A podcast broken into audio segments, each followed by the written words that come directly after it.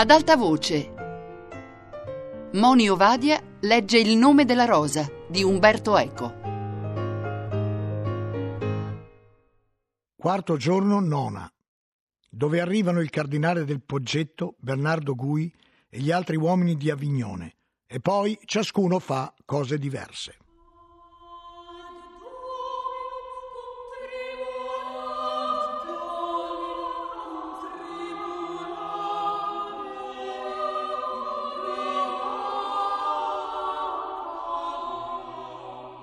Al fianco dell'abate, il cardinal Bertrando del Poggetto si muoveva come chi abbia familiarità col potere, quasi che fosse un secondo pontefice egli stesso, e distribuiva a tutti, specie ai minoriti, cordiali sorrisi, auspicando mirabili intese dall'incontro del giorno dopo e recando esplicitamente i voti di pace e bene, usò intenzionalmente questa espressione cara ai francescani, da parte di Giovanni XXII.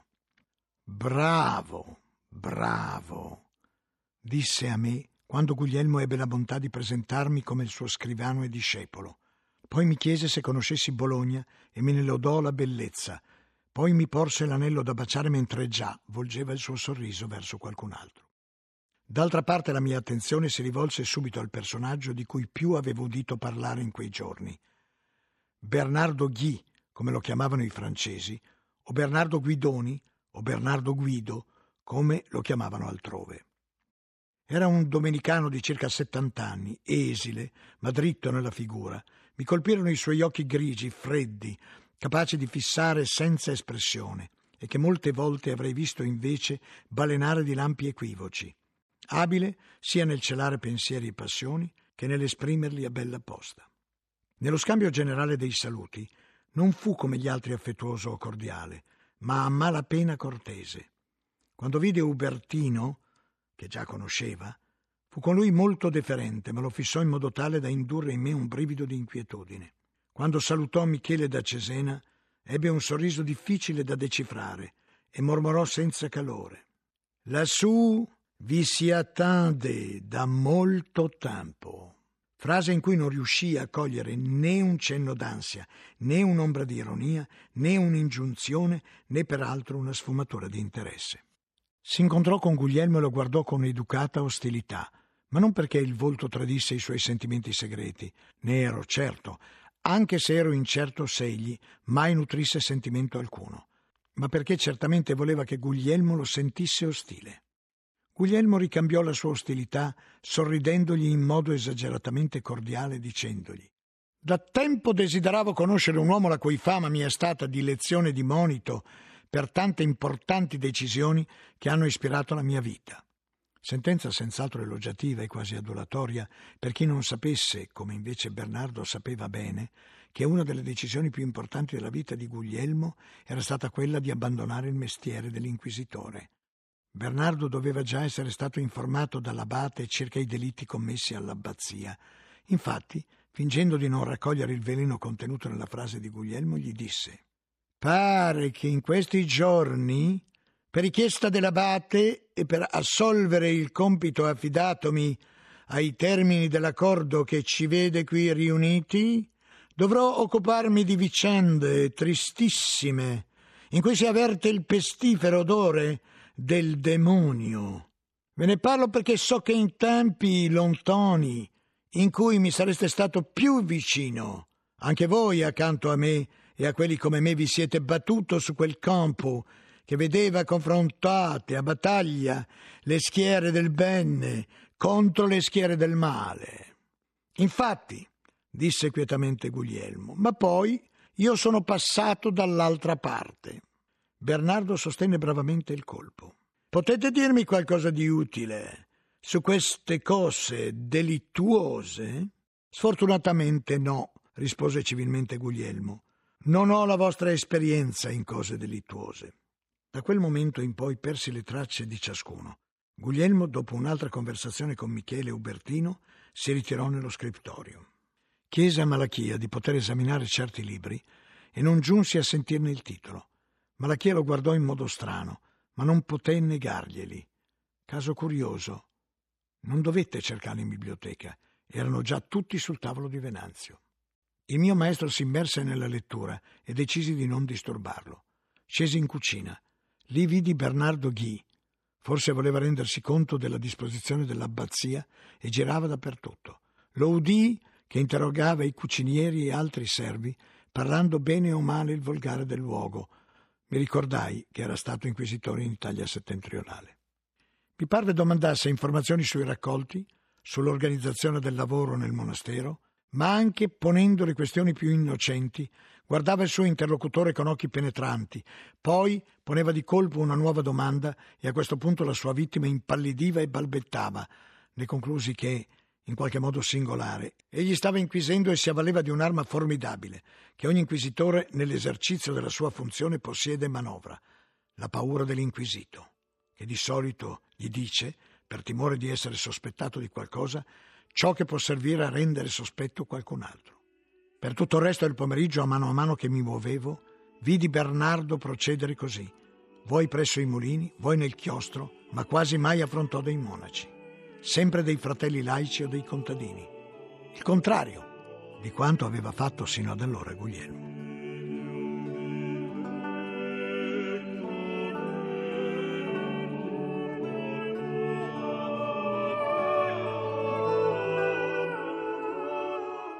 Quarto giorno Vespri, dove Alinardo sembra dare informazioni preziose e Guglielmo rivela il suo metodo per arrivare a una verità probabile attraverso una serie di sicuri errori.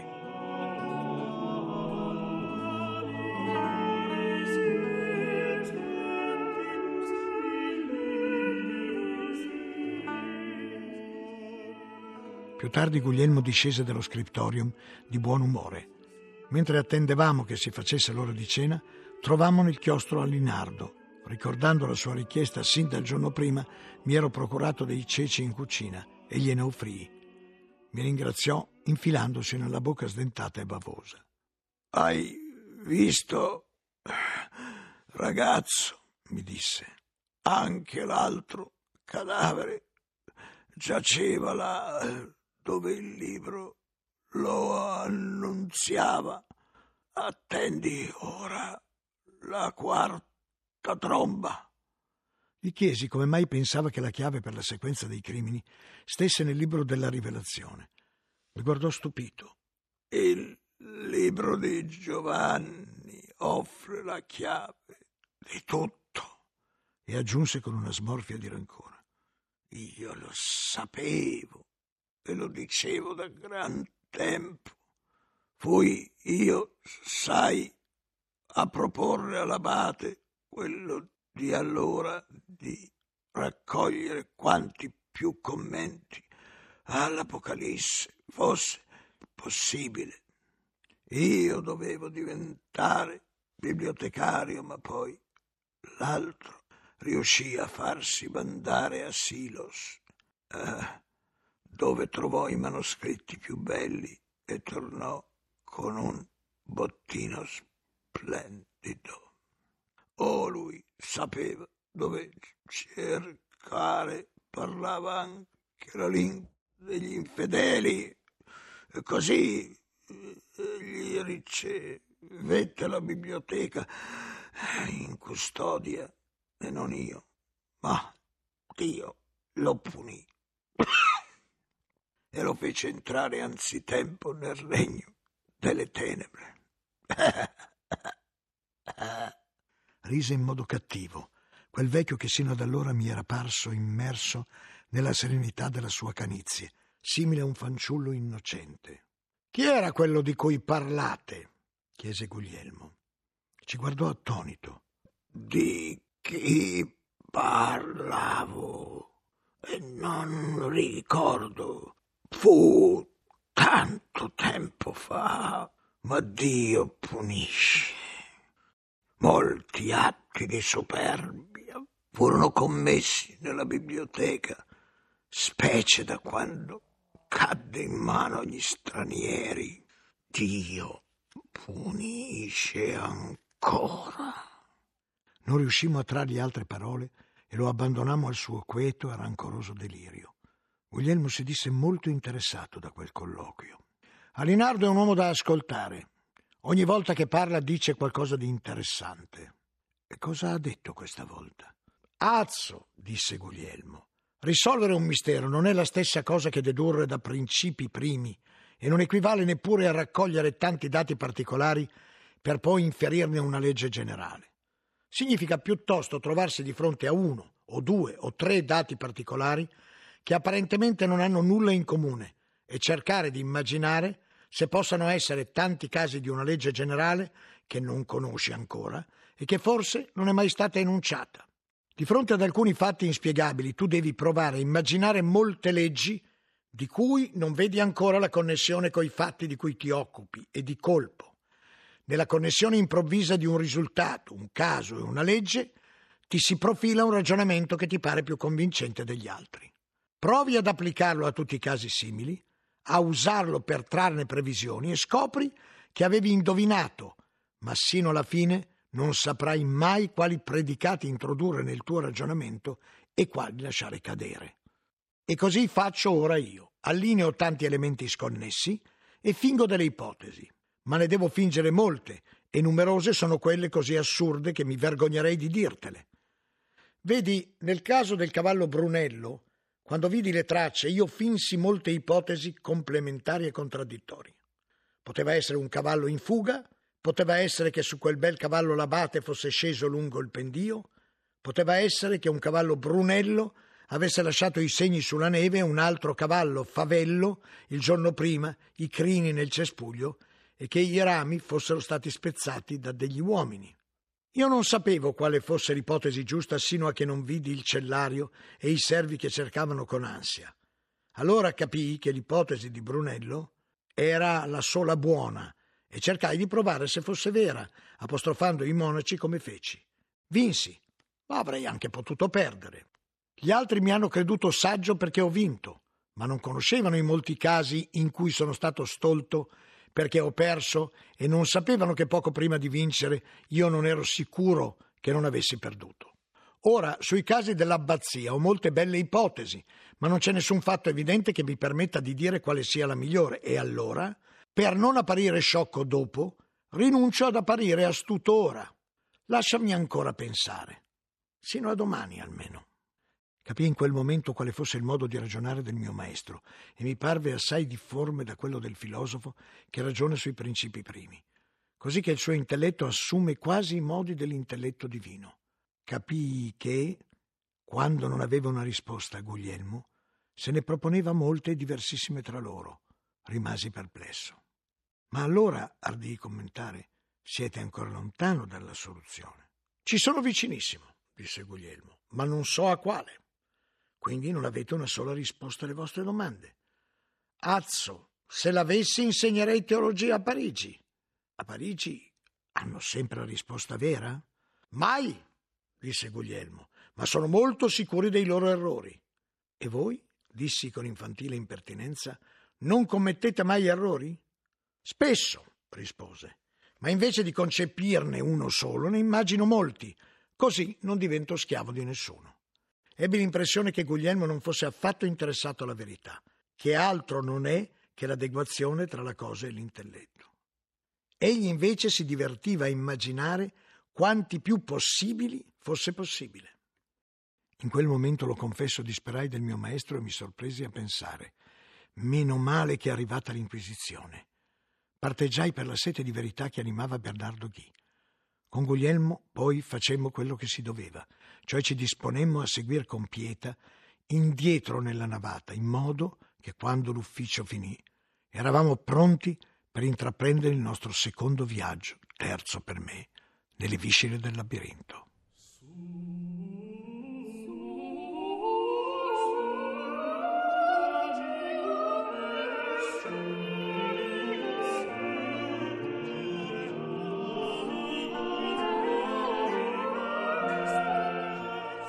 Quarto giorno dopo Compieta, dove si visita di nuovo il labirinto, si arriva alla soglia del Finisafrice, ma non ci si può entrare perché non si sa cosa siano il primo e il settimo dei quattro.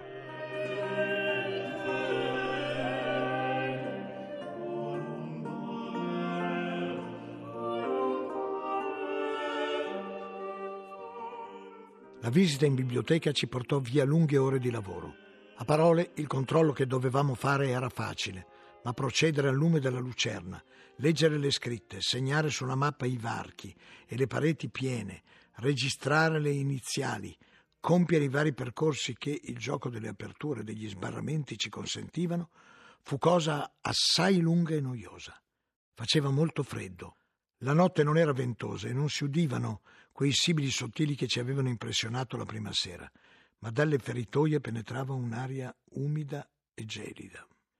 Avevamo messo dei guanti di lana per poter toccare i volumi senza che le mani si intirizzissero, ma erano appunto di quelli che si usavano per scrivere d'inverno, con la punta delle dita scoperte, e talora dovevamo avvicinare le mani alla fiamma o metterle nel petto o batterle l'una contro l'altra, saltellando intirizziti. Per questo non compimmo tutta l'opera di seguito. Ci fermavamo a curiosare negli armaria, e ora che Guglielmo, coi suoi nuovi vetri sul naso, poteva attardarsi a leggere i libri, a ogni titolo che scopriva prorompeva in esclamazioni di allegrezza, o perché conosceva l'opera, o perché da tempo la cercava, o infine perché non l'aveva mai sentita menzionare ed era oltremodo eccitato e incuriosito. Insomma, ogni libro era per lui come un animale favoloso che egli incontrasse in una terra sconosciuta e mentre lui sfogliava un manoscritto mi ingiungeva di cercarne altri. Guarda cosa c'è in quell'armadio e io compitando e spostando volumi. Historia Anglorum di Beda e sempre di Beda de edificazione templi de tabernaculo de temporibus et computo et chronica et circuli Dionisi ortografia de razione metrorum vita sancti Cuthberti ars metrica. È naturale, tutte le opere del venerabile e guarda questi. De retorica cognazione, locorum rhetoricorum distinzio e qui tanti grammatici, Prisciano, Onorato, Donato, Massimo, Vittorino, Eutiche, Foca, Asper. Strano, pensavo tutta prima che qui ci fossero autori dell'Anglia.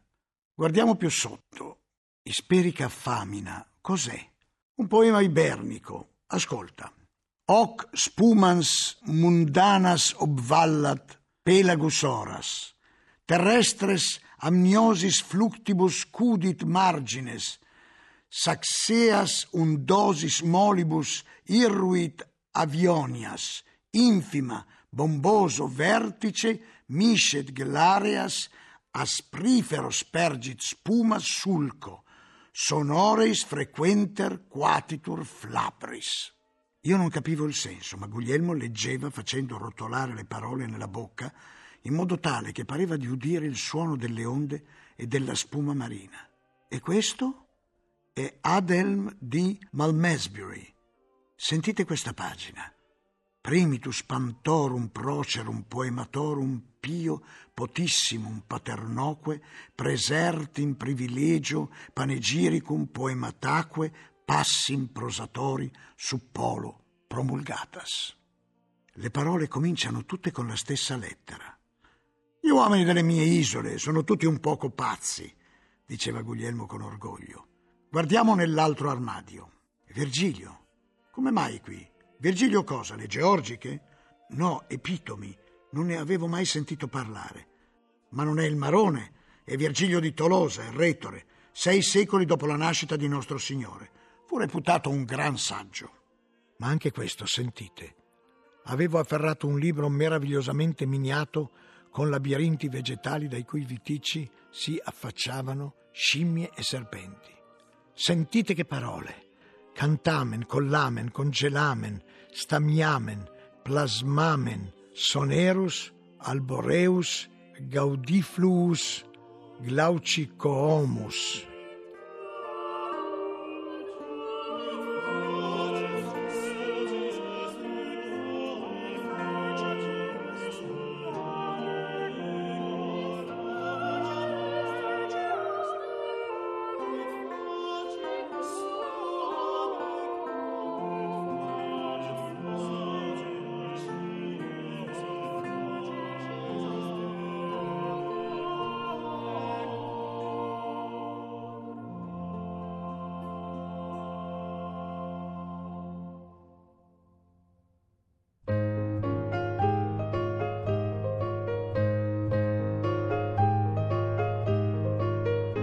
Moni Ovadia ha letto Il nome della rosa di Umberto Eco.